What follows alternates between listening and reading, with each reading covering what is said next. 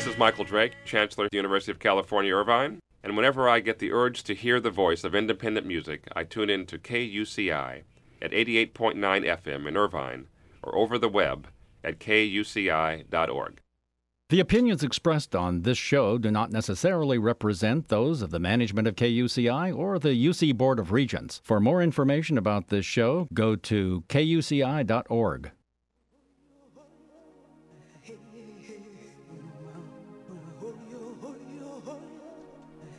Good morning, everyone. I am your host, Claudia Shambaugh, Welcome you to the April 16, 2013 edition of Ask a Leader.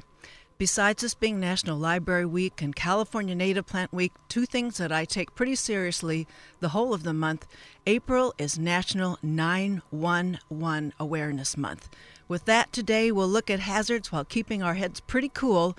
First, we'll have Linda Bogue, UCI's Emergency Services Manager, to lead us through the all important preparation that we shall neglect no longer, and we have additional incentive in what happened at the Boston Marathon yesterday. Then, in the latter half of, the show, is the inestimable Dr. Orrin Pilkey, Professor Emeritus of Earth and Ocean Sciences at Duke University, to talk about our beaches' inevitable retreat.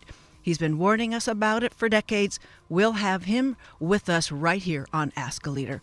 We'll hear about how constructive it is to think ahead both around this beautiful campus as well as along these beautiful seasides.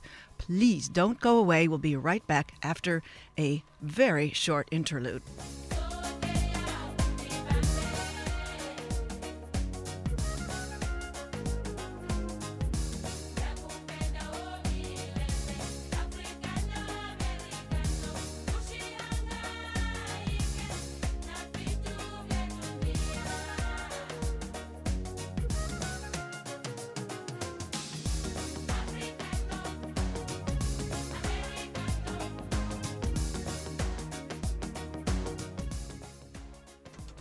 Thank you, everybody, for staying with us.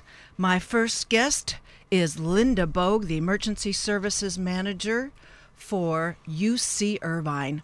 Many of you may already know her or have seen her as she keeps this campus covered. Since 2003, she's coordinated emergency management, emergency response, and disaster preparedness activities for the main campus.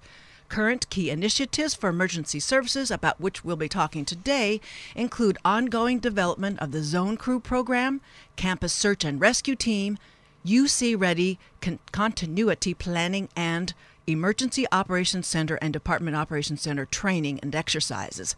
Prior to coming to UCI, Linda has over 20 years of experience with a major petrochemical corporation, her assignments ranging from field level operations to corporate staff focusing on OSHA compliance, emergency response, and employee training and development.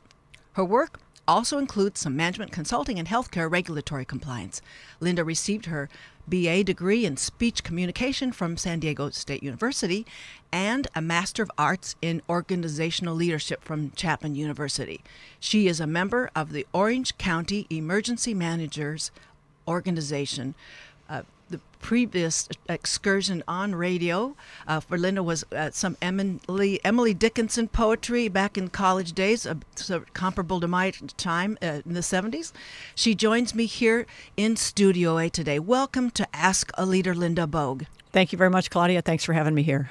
Well, we had made various plans. Um, but first, I thought, uh, it, well, it would be fitting perhaps if the emergency alert system would send a test during this interview. Now, uh, folks, that's when sometimes you hear in the background on the EAS receiver chugging away. It's a as UCI is required to be part of the emergency alert system. Well, while we're on that topic, um, we're going to uh, actually we're going to shift course today because of what did happen at the end of the Boston Marathon yesterday, um, and we're going to uh, look at um, that scenario and what it would something comparable to that although we're not dealing with comparable density here in uh, suburban orange county and on this campus uh, but i do know from a friend actually who's just emailed me this morning harvard kicked into high gear with um, in, into place with a response to the um, this catastrophe uh, and they, of course, used a great deal of social media to manage the emergency. So let's, Linda Bogue, let's talk about what um, you saw unfolding in terms of the emergency response that's uh, uh, very telling for um, any uh, maybe reconsideration now of some of the protocols in place or what, what you saw at work that um, was something we should all take note of at this very topical opportunity. I think it's important to know that uh, there were plans in place, and it, all of the responders there had drilled and practiced on scenarios very similar to what happened. Um, many of the campuses did have plans, kicked it into place. Uh, I received an email this morning from a colleague at Boston University. They were actually pre- very close. They are very close, and they are actually pre-identified as a shelter location so when the when the race was suspended and they had to move people off the race course, BU was already identified as a place to take people in, um, shelter them, provide them food and water, and keep them safe until they could find their way to the to the uh, end of the race course and and get themselves back to their hotels and what have you. So I think uh, I think in looking at the response, it was a very very um, textbook response. You saw the responders there. You saw the citizenry, the other runners, and, and other volunteers there pitching in to help. Um, of course, they had medical aid there for the runners. The, the, the mission for those medical aid responders shifted immediately um, to, to triage for the wounded.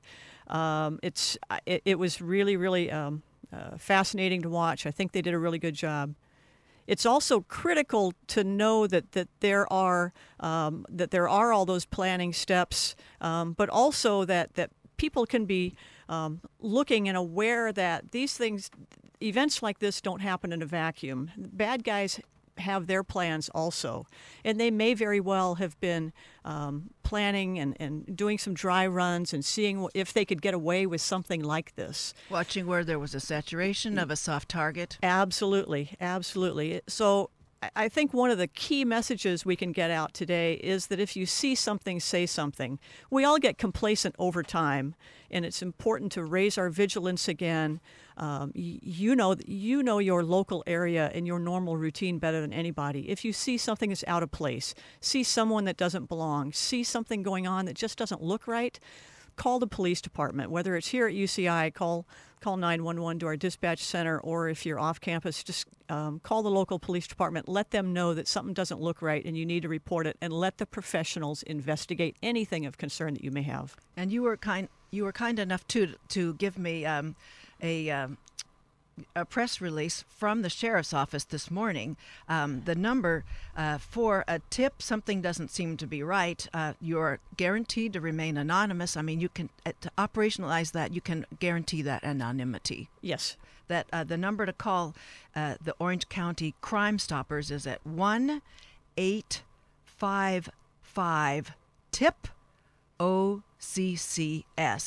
and I will include that in the podcast summary for our radio archive as well. And we may uh, bring that up again. Uh, so, and the, I think the motivation is overcoming our cultural sort of barrier to um, snitching, as it were. That we can let's let's reverse the order. Like, oh, we're desperate. This is a this is an emergency that's just been wreaked upon us. Think of in terms of that kind of necessity, weighing that against what you think might be uh, the sort of the notion that uh, informing is um, a, not a uh, respectable thing. It's extremely respectable to do that oh, because oh, absolutely. of, of uh, averting something. We we were uh, able in other situations in the school district to avert. catastrophe, and so um, that's because people were doing their job, and we need to help law enforcement, frankly, folks, do their job by uh, sending on that tip if we don't think it, it adds up, if it doesn't pass the quiz, kind absolutely, of a thing. Absolutely, so um, then, uh, and I, uh, do you also in, have because I've had the um, disaster medicine physicians at UCI Medical on the show. It's been about two years ago. Um, are they also a part of the whole protocol besides the ones that we're going to break down that are um, activated on the campus?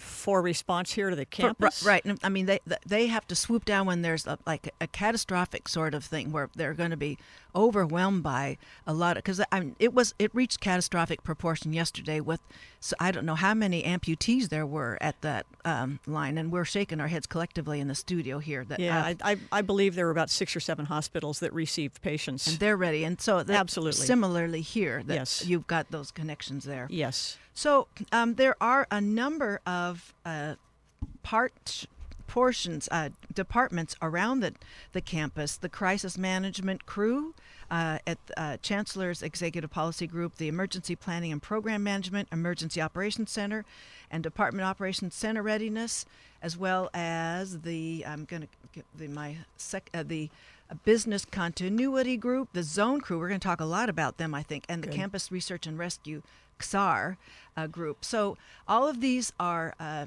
activated when a given situation uh, uh, is, uh, you know, let's say, anticipated. We're not saying um, it's, pl- it's planned and anticipated.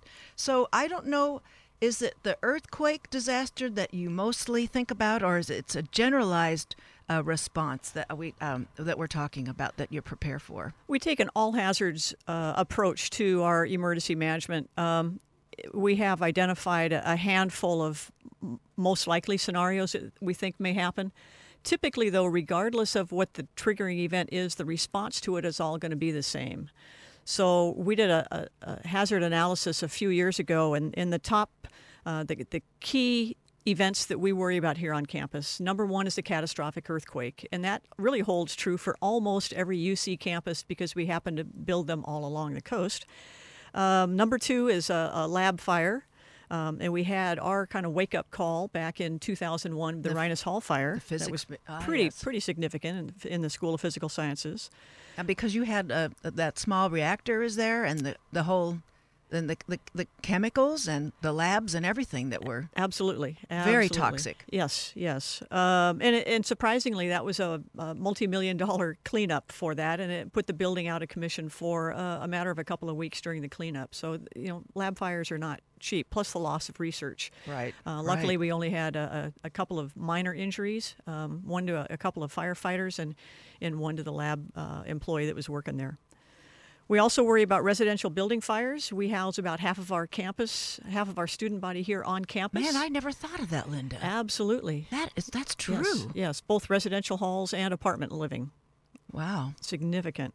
Has Um, there been? A, is there a, a sort of a uh, real life template from? Um, I'm trying to think of any campus fire around the country. That, There, there have been some pretty significant fires. Um, luckily, nothing really recent. We've had some minor ones. We, we like, we like to learn on the little ones. So we've had um, Okay, some kitchen fires, especially in some of the graduate housing where they have kitchens. We have kitchen fires that may compromise a unit or two. Um, and those are, you know, easily uh, remedied, but still requiring an eva- evacuation of nearby neighbors and relocation of the residents and all that kind of stuff. So we can learn on the little things, and hopefully the big one doesn't happen.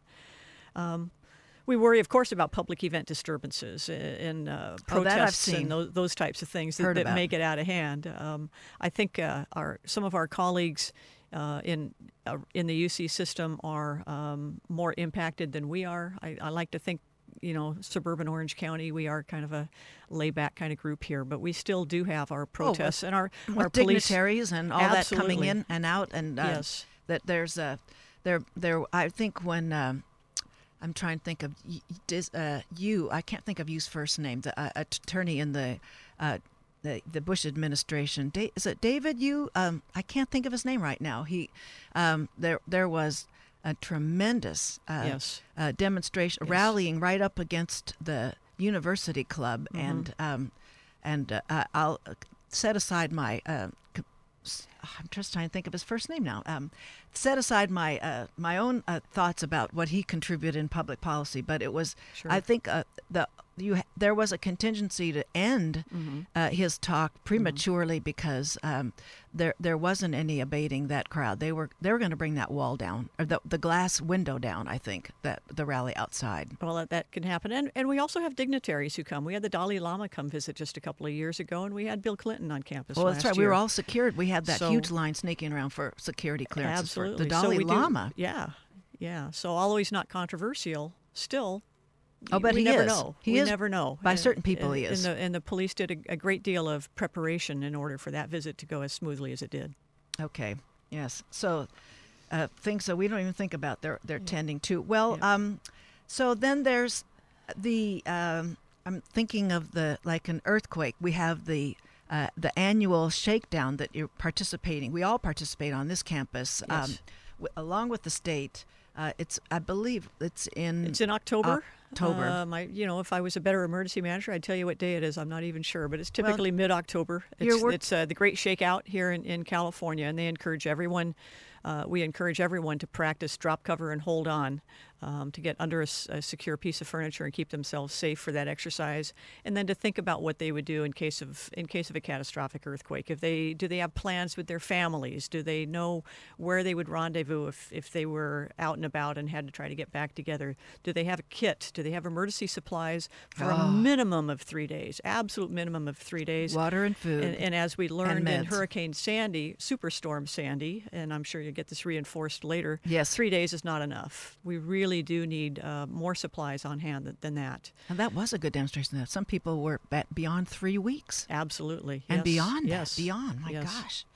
Well, for those of you who've just joined us, my guest today is Linda Bogue. She is the um, UC Irvine's Emergency Services Manager, and we're talking one disaster after the next, for which her office is helping us be better planned to um, to face down uh, th- these particular kinds of disasters. Um, so uh, you're talking about uh, what we need to do. What in these drills so far have you seen is uh, our uh, sort of leading uh, deficiency that we can get a jolt from you right now to um, be better about?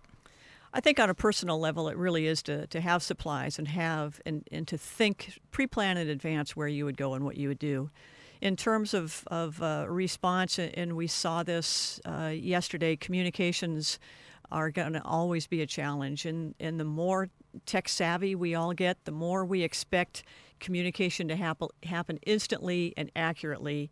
And, and it's going to be chaos in those first few minutes, first, And that's something- first few minutes and hours, and people just need to understand that that we are going to do the best we can to get the best information out, without setting without sending out rumors or anything else. So it's got to be accurate, it's got to be quick, and it's got to be good.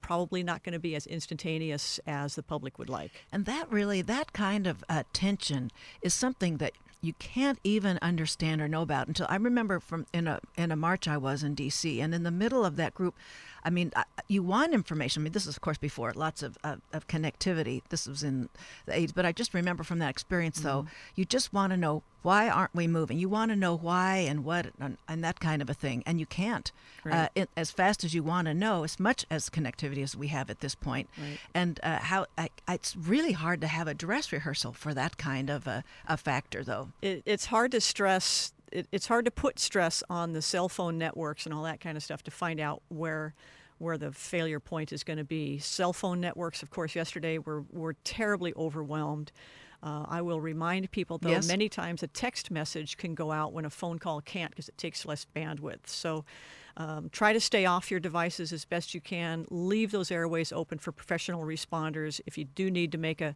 uh, a notification to someone, try to do it via text message. Um, but but please leave those communication devices, communication airwaves open for the responders to do what they need to do as much as possible. So instead, Instagramming what uh, carnage you're seeing. And Yes. I, I am not being facetious, but that that's huge bandwidth there that's Mm-hmm. shutting down the uh, the uh, ability of the emergency response to take its course. Oh, that's a that's an important uh, refrain. We can go to, back to that.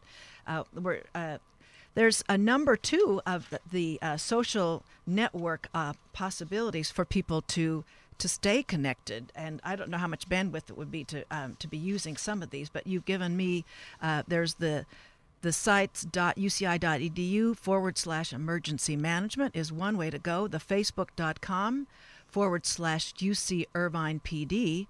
And then there's the twitter.com forward slash UC Irvine PD. And then the Nixle uh, dot com forward slash University of California Irvine Police Department. So Yes. uh, those, uh, I guess, used judiciously, that's a lot of bandwidth to get in and out of those as well, though. So, um, uh, but but for people to have that, I guess that available on their records to um, We use many of those, especially Facebook and, and Nixle, more for information, not for urgent notifications. Okay. So urgent notifications, everyone on campus should be signed up for Zot Alert. That's our text messaging system. Um, uh, police dispatch has the capability to um, to to send out a text message um, as quickly as we have a, a credible message to send out to folks. Again, we're going to verify that we need to send the message, craft it, and send it out, and try to get that out in a very timely manner. Um, so Zot Alert is very critical. OIT can also, um, through the magic of technology, convert that to an email and send an email out to everyone at the same time. Uh, we're going to follow that up with uh, just messages. We've worked with uh, um, communications, strategic communications here on this campus to get uh, messages out on the UCI homepage, uci.edu.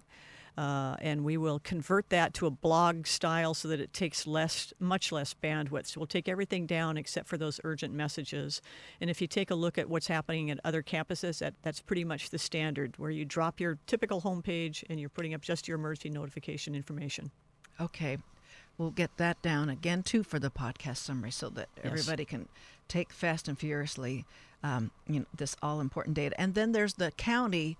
I made the mistake. I put my alert in the wrong place, and I got informed. I was informed about what's going on in Orlando, the other Orange County. But Ah, you do have to be so, careful. So it's oh, we are OC alert, and they are alert. No, we're alert OC. We are Alert OC. Okay, alert Yeah. OC. That's the only important information. Don't don't no- take the wrong information. Just take, take the important stuff away. So, so that that's very important. And so let's then. Um, what about a San Onofre meltdown? Anything different we ought to know about that? Well, since it's not operating now, it's a relatively safe, uh, uh, safe down there. um, when they're up and running, uh, they're the campus. The I'm sorry, San Onofre, otherwise affectionately known as SONGS, San Onofre Nuclear Generating Station, has uh, a, a significant um, emergency plan in place. Uh, exercise um, program, all that good kind of stuff, uh, and they work with their uh, with the county as well as their local communities, most especially um, Dana Point, San Clemente, and, and those areas that are closer down there. There are uh, designated evacuation zones. The residents who live down in that area get special information on what to do if there's an emergency. In the uh, the planning that I've seen, there should be no um, no impact necessarily to the campus from uh, a, a, nuclear issue down at San Onofre.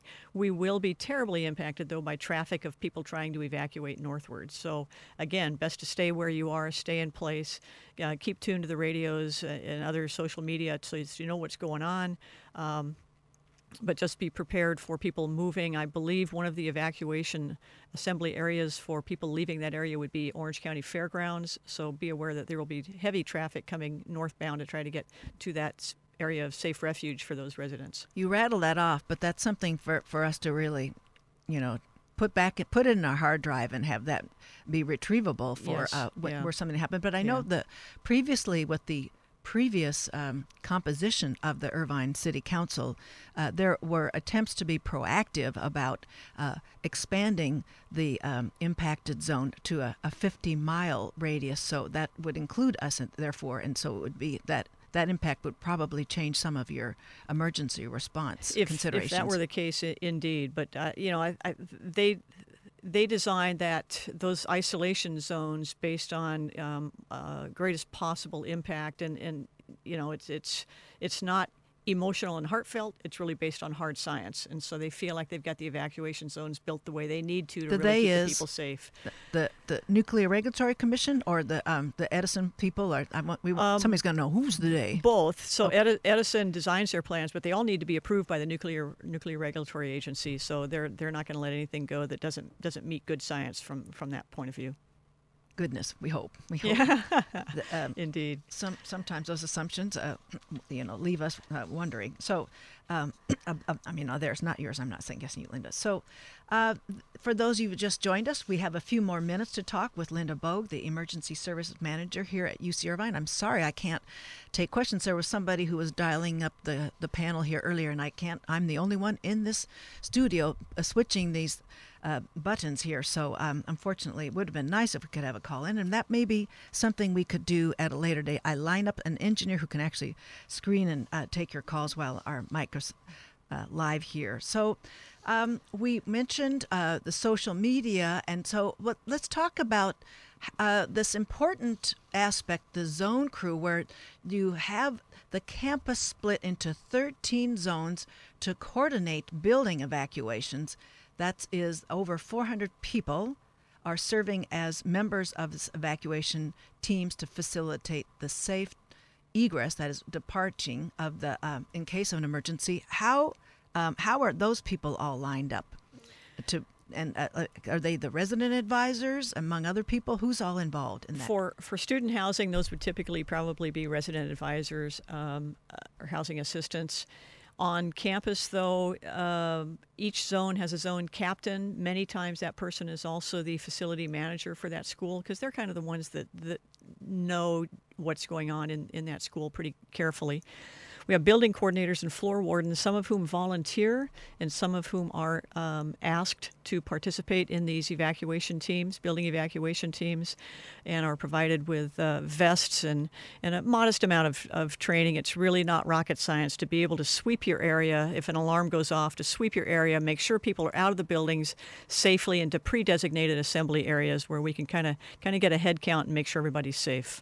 And are are those people known to uh, the the employees and students there? I mean, do they have like a I mean, an annual kind of introduction of themselves, or how does that work? Uh, yes, we have a, a database that's that's accessible through the police website that shows by building who the zone crew assigned folks are there. So if you're not sure, you could take a look at your building and see. We also try to get together annually with our zone crew folks uh, and provide a, a, topic of special interest um, and get them together so they can network and, and get a little uh, just confirmation and, and reaffirmation of the important work that they do here on this campus. Uh, uh, timing is everything, I suppose. Our last meeting was in January, and our topic was pre incident indi- indicators and terrorist activity here in Orange County. And that's where you have, um, for, let's see, who produced it? The in- Orange County Intelligence Assessment Center. Um, as there's a terrorist attacks are preceded by the pre-incident indicators. Uh, it's a brochure that I are you circulating this? I guess through those uh, zone crew members? It's actually available upon request. If if they can um, call the call the police department or, or call me, we can get some out to their work areas. We have a corporal um, on our police staff who is uh, doing a great deal of work now with active shooters. Corporal Bob Lesage. He if uh, active shooters. Active. Well, that's another that's another thing we worry about on this campus is okay, an active right. shooter scenario. Yeah, we uh, um, yes. So he's he can come out and talk about security in the workplace, uh, the potential for active shooter. Also talk about pre-incident indicators and, and, and terrorist risks on this campus. Wow, you're on it. Wow. I don't remember if Professor Reinscheid, who was uh, contemplating all kinds of havoc wrecked on the nearest high school to this radio station, uh, Uni High, was was there a, a when the were, the police to the extent that you can uh, tell us on, on the public radio station, were the police conferring with you about him sort of turning his target to to the campus versus just the high school? Um, no, not specifically with me, but I I will say that the campus has a, um, a, a, consultation team, which is a multidisciplinary group of police, um, counseling center, student affairs, human resources, a, a, great number of groups. And they're always looking at people who have risen to a, level of concern um, with their behaviors. So, so we look at things and try to try to identify those folks who might become a problem to the campus and have them um, design interventions or reach out to them to try to get them any help they may need. So, uh, Professor Reinscheid um, was I was identified. Um, I think after his, I'm not I'm not that familiar with the case. So, but he was identified. He was on the radar for that consultation team. And I know there was con- con- there was uh, conversation about about him and his his circumstances. Okay, well that's um, that is mighty impressive the reaches of your emergency planning that uh, gives us um, it's it's not the complete net, but it's it's a, a really substantial net. I think the the way we close up the safety net in hazard or emergency response is that we all are vigilant in terms of what doesn't add up around us, that we plan, we go through these motions so that when we we know that repetitive motions uh, in, sort of in, reinforces what we can do so we can do it without thinking, sort of like how we've learned to become good drivers. And so that um, then that net will perform for us when something of any kind of unseemly type of catastrophe should uh, could possibly unfold on our campus. Absolutely, yes. And beyond. Yes. Because, uh, yeah. So, uh, well, we talked about, I guess, um, now, we didn't mention earthquakes, but uh, maybe a word or two just about that. Um, I don't know what what earthquake uh, Richter scale level do you plan for? And then we'll, we'll close on that cheery note. wow, that, that opens up that that would be another half an hour for sure Well, to talk can about earthquake safety. We, we can we can do that at another time, but maybe So let's just talk really briefly. We do have a, a, a handful of, of uh, faults that we worry about. Newport Inglewood fault. That's the closest. Uh, we actually have San Joaquin Hills blind thrust fault, which actually runs right under the campus and under Turtle Rock. So we worry about that too, in addition to the San Onofre. Uh, rather than worry about what Richter scale level, we talk about what level of damage. We have all of our buildings have been retrofitted to survive uh, the significant level of, of earthquake damage. We worry more about contents in some of the chemical buildings, some of the science buildings. Okay. We could we could get quite a chemical stew going. Um, the important thing is though for people just to know where to evacuate if they need to evacuate, have supplies in place, and and, and be able to get themselves to safety after that. Wow. Okay, that's all. I, that's that's my simplistic answer to all of that. But we we- we'll we can do some more drilling here on, on Absolutely. here. Maybe even get a disaster uh, medical director back on here from UCI and uh, sort of you know I don't want to say riff. That's too casual, but uh, really. Uh, you know, integrate uh, these kinds of um, protocols because that's it's integration is what make those protocols actually you know, effective. Yes, yes. Well, Linda Bogue, uh, UCI um, it's, uh, manage, uh, main campus emergency service man- director. Thank you very much for coming on Ask a Leader today. Thank you for having me. Well, and we're going to go on to the next. Um, the next guest will be Orrin Pilkey, the man whose Coastal Zone 101 lesson is Beaches migrate and houses don't. Don't go away. We'll be right back.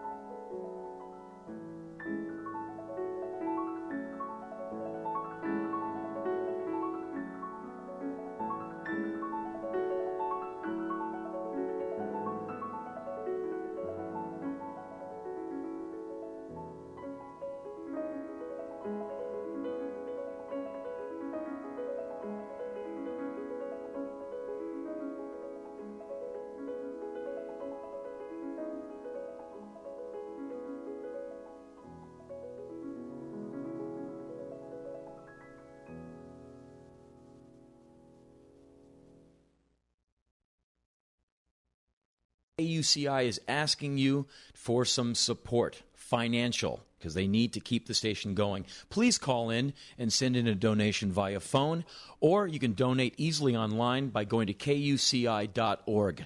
Without you, KUCI will not be around, so please, please, please donate. KUCI's Spring Fund Drive will be running from April 22nd through May 3rd. You're tuned in to KUCI 88.9 FM in Irvine.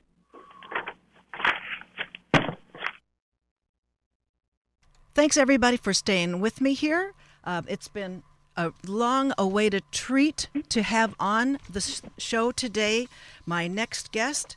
That is Orrin Pilkey. He's uh, emeritus, emeritus professor of earth sciences at Duke University, and we're going to go through the whole sh- whole shooting match of a, a bio here.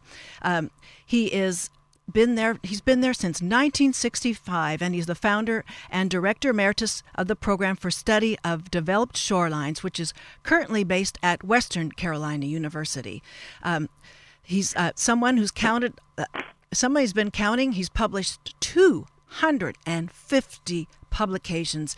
His books include Global Climate Change, a primer, The World's Beaches, The Rising Sea, Useless Arithmetic. I hope we can get into that a little bit. Atlantic Coast Beaches, a celebration of the world's barrier islands, how to reach a North read a North Carolina beach, the core and the shore. He received the Priestley Award in 2003, and that's as good as it can get in some of the science circles. He earned his Bachelor of Science degree in geology at Washington State College. Was that in Pullman? That was in Pullman. Oh yes. my gosh, Pullman, Washington. His uh, Master's of Science degree in geology uh, at the University of Montana and his PhD in geology at Florida State University. He comes to us today from Durham, North Carolina. Originally interested in deep sea floor study, he changed to the study of co- coasts when his parents lost their Waveland, Mississippi home and it was destroyed by Hurricane Camille way back in 1969, before some of you were even a twinkle in your parents' eyes. I want to offer a warm welcome to you, Professor Orrin Pilkey, on Ask a Leader. Well, thank you very much. I'm, I'm pleased to be here. Well, uh, I say you are a get and uh, on this uh, particular show today, so I'm so glad you really you're here. And if I'm I'm waxing, uh, you know, a worship like tones, folks, it's because it's genuine and I want to. So, uh, as a geologist and a kind of a, you talk about how the beaches are the most dynamic place on Earth, and uh, Orrin Pilkey, when you talk of these beaches, your metaphor for them is nearly that of an organism, like how the hunkering down and protecting themselves during a storm, or how they thrive in hostile environments, uh, you know, is in play. Uh, you you really do look at them like an organism in a way. Yes, I, yes, I do. I, I think the example you mentioned, the storm response, is, is a good example. They they uh, you know they flatten themselves, uh, which means the waves, the big waves, dissipate their energy over a broader surface when they flat when they're flattened, and then after the storm they get steeper again, and they do a number of things like that which make sense and and and kind of holds the shoreline more or less in place, or at least reduces the amount of a retreat. It reduces the amount of loss of sand from the beach. Ah, and there's our seg into what you are clamoring for wherever you can find the, the format is the futility in rebuilding. It's matched by the futility in beach replenishment and armoring the coastline with seawalls. It's so counter to, I think, what popular consideration is. Well, if we put up the seawall, we're going to save our, our our our buildings, but we're not going to. Uh, the, but the beach goes away. So um, let's let's t- we're going to take up that that um, the survival of the beaches depends on whether humans try to hold the shoreline in place. That's the problem. Yeah, it's a problem of of, of our societal priorities. Uh, which is more important, beaches or buildings? And for the most part, we uh, look at we we uh, you know our society considers, or at least those who live along the beach consider the building to be much more important than the beach. But then there's a much larger number of people who want to use the beach. So if we if we had a vote, why these people who live next to the beach would have to move their building or let them fall in, one of the one of the two. So, uh, but it, it it comes down to beaches or building. Take your choice. Well, and and uh, Orrin, in the the fate of your parents' home, it is a cautionary tale for anyone affected by Hurricane Sandy last November and, and went on for December, and it still goes on. Uh, not um, for so it's a cautionary tale for those affected uh, and for those yet to be affected by the next uh, storms. Can you enumerate those human activities that undermine the coast's ability to buffer the onslaught of the storm? It's the engineering, the mining, and the pollution there. Yeah, we have all we have all three, of course. Uh, but pollution doesn't have too much to do. Pollution is serious, by the way, uh, on our beaches, more serious than most of us realize. But uh, that's not a, that doesn't impact on on preservation of buildings and so forth. Now, my parents' house um, they the house was at 13 feet elevation. Now, 13 feet elevation probably wouldn't have been touched by Hurricane Sandy. That's on stilts, you mean? The elevated 13 feet? Oh no, no, the the ground was 13 feet. Their their house was on oh, right. at ground level. And were they on And- stilts? So it was not a it was not a uh, it was not a barrier island type house. It Okay. was at a fairly high ele- elevation, and they, but yet even so, they had five or six feet of water in the house. So that's in Mississippi, though, where in southern Mississippi, where the uh, storm surge is uh, well, the storm surge in Hurricane Katrina was 30 feet there.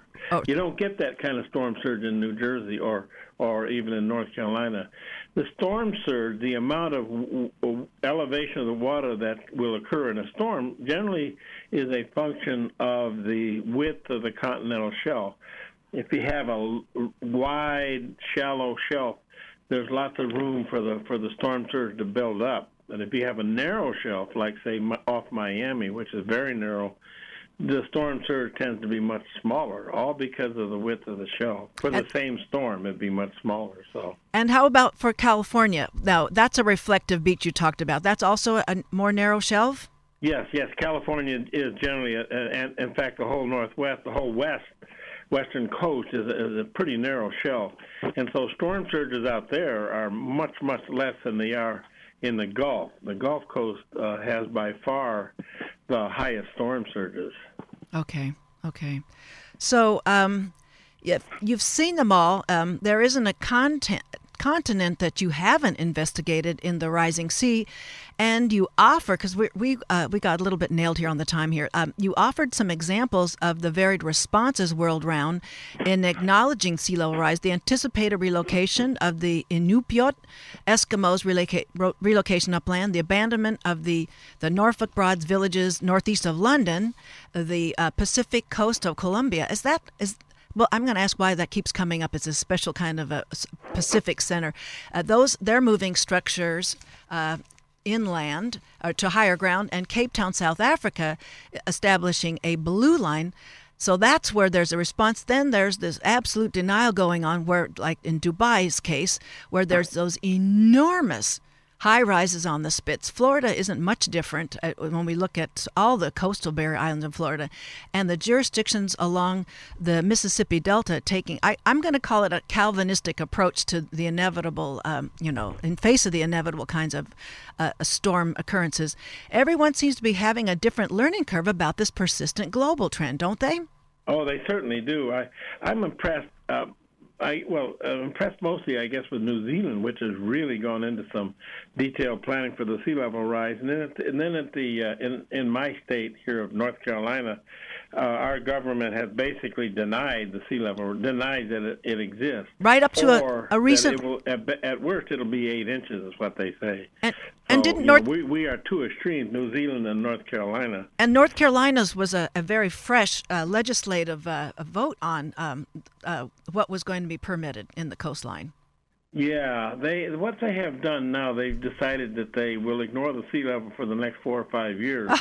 And and then we'll have a special meeting of the science panel, but the science panel will now include those who are skeptical of sea level rise, and with the idea that we'll have all sides of the story. But it, you know, if you're going to ask a scientist for for their opinion, you should ask a scientist, or if you want a scientific opinion, ask scientists, not those who deny science. And you you still have your opinion denying scientists, denying science, but you you you know you have to pay attention to the scientists if you really want to learn what we think. Uh, It doesn't mean that we're always right by any means.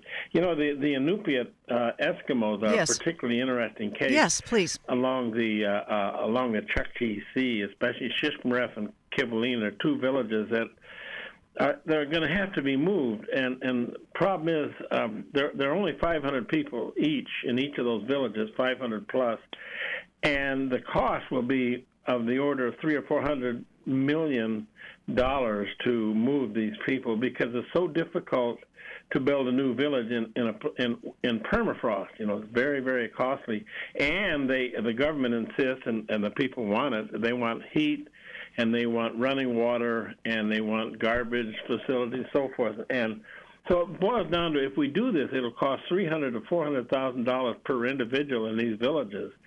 You know, is it worth doing it? They're they're the only society, only villages left. There are about a dozen of them that, that are totally dependent upon uh, their environment. You know, they are uh, totally dependent on the local environment for food, and and this is quite unique in our society. So the the feeling is that we should spend this kind of money if we have to to preserve these uh, villages and these people. So, and in Colombia, let me just say one more. In Colombia, uh, on the Pacific coast of Colombia, uh, they move houses back routinely from a very rapidly eroding shoreline. So the question could be, why why do they build right next to a rapidly eroding shoreline? And the answer is that they, they they have a malaria problem, and if they're next to the shoreline, they get more breeze and fewer mosquitoes. At least they hope.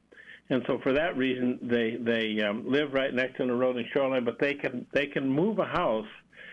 Two men, they say, can move a house in a couple of weeks back. The house is made up of panels, and they can move it back to a new location. Um, but so they know what they know what they're doing. They know that it's an eroding shoreline. So, and they're doing this fully conscious of what's happening. Well, that that is a marvel, and but Dubai doesn't get to plead the same thing. There's no such thing as malaria in the Persian Gulf. That's so. no, there sure is. But you know, and, uh, and the feds and were. They uh, it's pretty hard to excuse what they've done, except they've got a lot of money. But they too, it, it's uh, they were advised by their geology advisors uh, that maybe this wasn't a good idea because of coming sea level rise. But that didn't that didn't stop them. They they have a massive uh, massive walls protecting the development. You know, that looks like a palm tree from from the air. But but um, the massive uh, revetment is not going to stop sea level rise. It, it may stop uh, uh, storm waves from hitting them, but it's not going to stop sea level rise. And I think, I think that's a uh, it's a very very costly development that is, you know, it, it doesn't have a very good long term future. Well, and that costly development, it was going to be, uh, it was taken up by our federal government with a reconsideration of extending the federal flood insurance, which is uh, now it's, uh, um, but that that all changed. We were going to be. Uh, Withdraw, withholding federal flood insurance in those lesser developed sections, but that all ended uh, by the time uh, let's see, this was an initiative in the middle 80s, and that, that ended, and then more and more sort of uh, uh, thinning out of uh, the coastline vegetation and more beach mining, and all this, all these things are sort of coming into play to undermine uh, the the coast's ability to take the brunt of a storm, not just for in terms of saving the beaches, but saving anything uh, you know, landward of the uh, mean uh, sea level uh, line Yeah. there. So, for uh, for those of you who've just joined us, we have the honor and the pleasure having Professor Orrin Pilkey, now Professor Emeritus at Duke University, the expert and the truth sayer, I must say, about coastal zone dynamics here on Ask a Leader 80. KUCI 88.9 FM in Irvine and streaming all over to coasts all over the world on the, the web at kuci.org. So um, so that was reversed as well um, as let's so let's take up you were mentioning in um, your new york times editorial piece in november of last year you know what you expect is going to be happening with the distribution of federal flood insurance funds because we've got these huge population areas in new, new jersey and new york and the anybody else who was dealt with in the same storm they're not going to see anything. Well, there's a, there's what's happening now is a strong very likely the federal flood insurance is going to become actuarial. That is, it's going you're going to have to pay what you really should, you know, really pay for the for the cost of it, for the potential cost of it, and that will amount in New Jersey to about seven thousand dollars per year per building, and for for a long time, the federal flood insurance has been, you know, basically uh, you just pay a fraction of what what you of actuarial cost. So I think when if we move, and I think we're going to do it, we're going to move it up to seven thousand dollars or so per per unit. We're going to have a, a big change in the outlook on um, on on living near the near the beach. Now, there, a lot of people who live near the beach are rich, and um, so to speak, and they, and they can uh, they can, uh, losing a house is not necessarily a catastrophe, but there are still a lot of people living on Barrier Island, for example, that maybe not living right next to the beach that are not.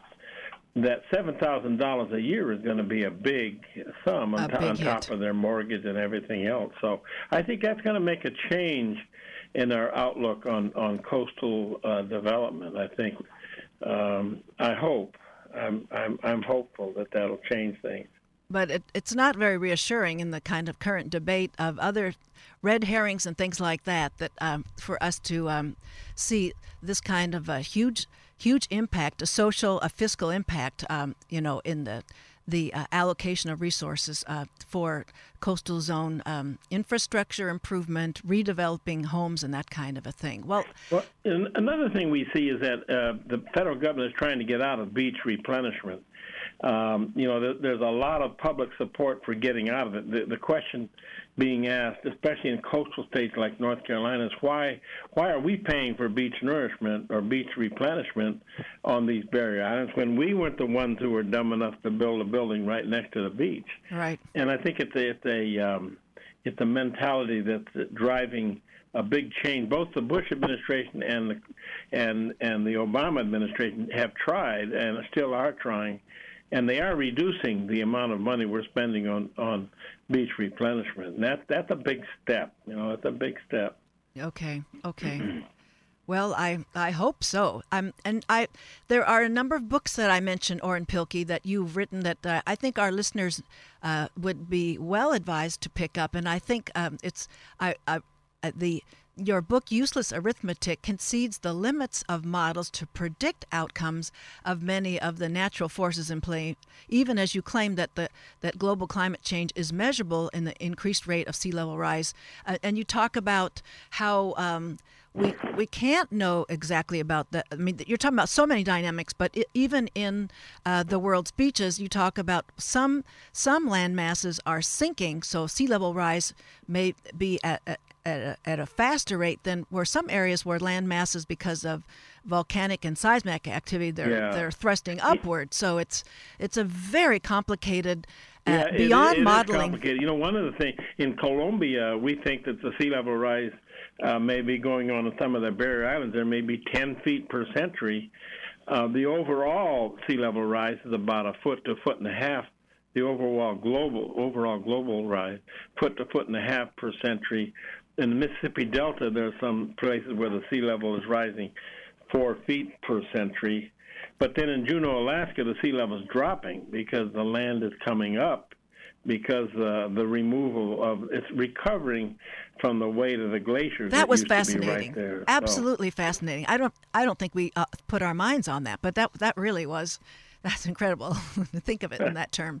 Well um, I I know that people are wondering now how can we make sure now Orrin Pilkey's name uh, it's it's all over the place but if you haven't seen it yet it's uh, P I L K E Y you can Google him and uh, you can also go to coastalcare.org and look up all of these publications and uh, educate yourself on what's going it's it's fascinating it's accessible reading did you work hard to make your writing so accessible or did that come naturally to you Mr. Pilkey Well, you have Doctor. to work hard at it, and I had to learn. the first few books, I had to learn that uh, to take criticism, which is sometimes hard to do. Oh. From people, people telling me, "Well, I, I'm glad you're saying this, but I don't understand what you're saying." So you know, you have to you have to um, uh, learn. This is uh, writing for the public for a scientist is something you have to learn. We tend to we tend to value technical writing. Sometimes technical writing is rather fuzzy and a little too complex. But so uh, yeah, I've had to learn the well, hard way. And you've made made uh, made it clear from from the. All, I mean, there isn't one continent I don't think that you haven't visited, and and bringing it home uh, with uh, you know uh, right down to like what sand composition is like, renursed sand composition. how it's different. What you know what kinds of habitat implications are, and you you mess with the with the sand all the way up to you know the the massive oil spills intentionally or uh, in an, uh, or accidentally released in, on various uh, shores around the world. It's just it's amazing. Well, I I hate to say this, but uh, that we have to close Coastal 101 with our esteemed professor Orrin Pilkey, uh, the emeritus professor of earth sciences at Duke University uh, and the co-author of Rising Sea. He's currently working on The Lost Beach. I want to thank you very much for being on Ask a Leader today. Hey, thank you so much. You're you've been very nice to me. Oh, thank you. and not you, everybody is. Oh, so. oh, please. Oh, well, I'm. You know, I've been a fan ever since my graduate school days in the coastal zone with David Godschalk. I have to give him a shout out. Oh uh, yeah. At, at UNC yeah. Chapel Hill, and uh, this was a moment I was waiting for. And I just want you to know, as be, before you hang up, we hang up on you, is that we're going to let the the Rhine flooding be the theme and the Götterdämmerung uh, as we pair uh, your interview with my music as we close out the show. okay, thanks so much for being on the show. Take care. My pleasure, for sure. Yeah. Next week, we're going to talk, we're going to hear from attorney Janice Bellucci to speak about the complexities of where California's 88,000 and growing registered sex offenders what, what are we going to do once they've done their time? What are we going to do about them, as well as the other fine guests under consideration? I believe that's going to be Jane Page, who's going to put on uh, pre- she'll be presenting at the end of that week, the visitor at the Claire Trevor Brennan Center of the Arts. And meanwhile, I had just a few announcements before we put on George, and I'm sorry for running over George and looking for my all my notes here.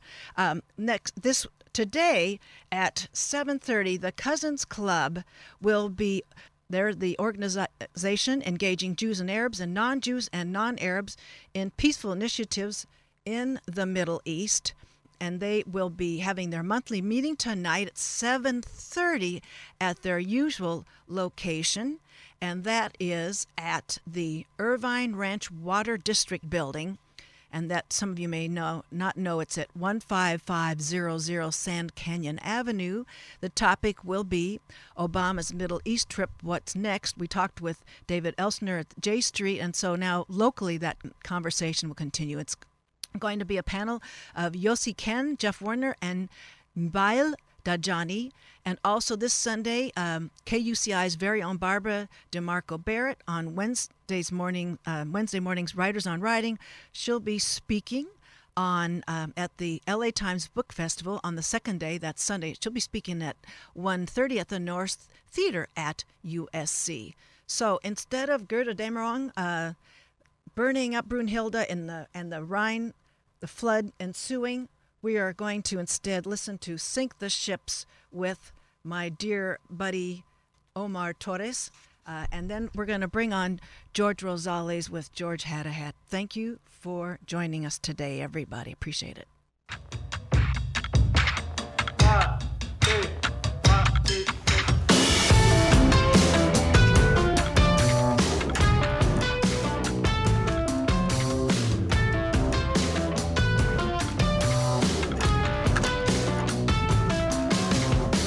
Touchdown in the second year. New millennium just got here. They told me what to watch out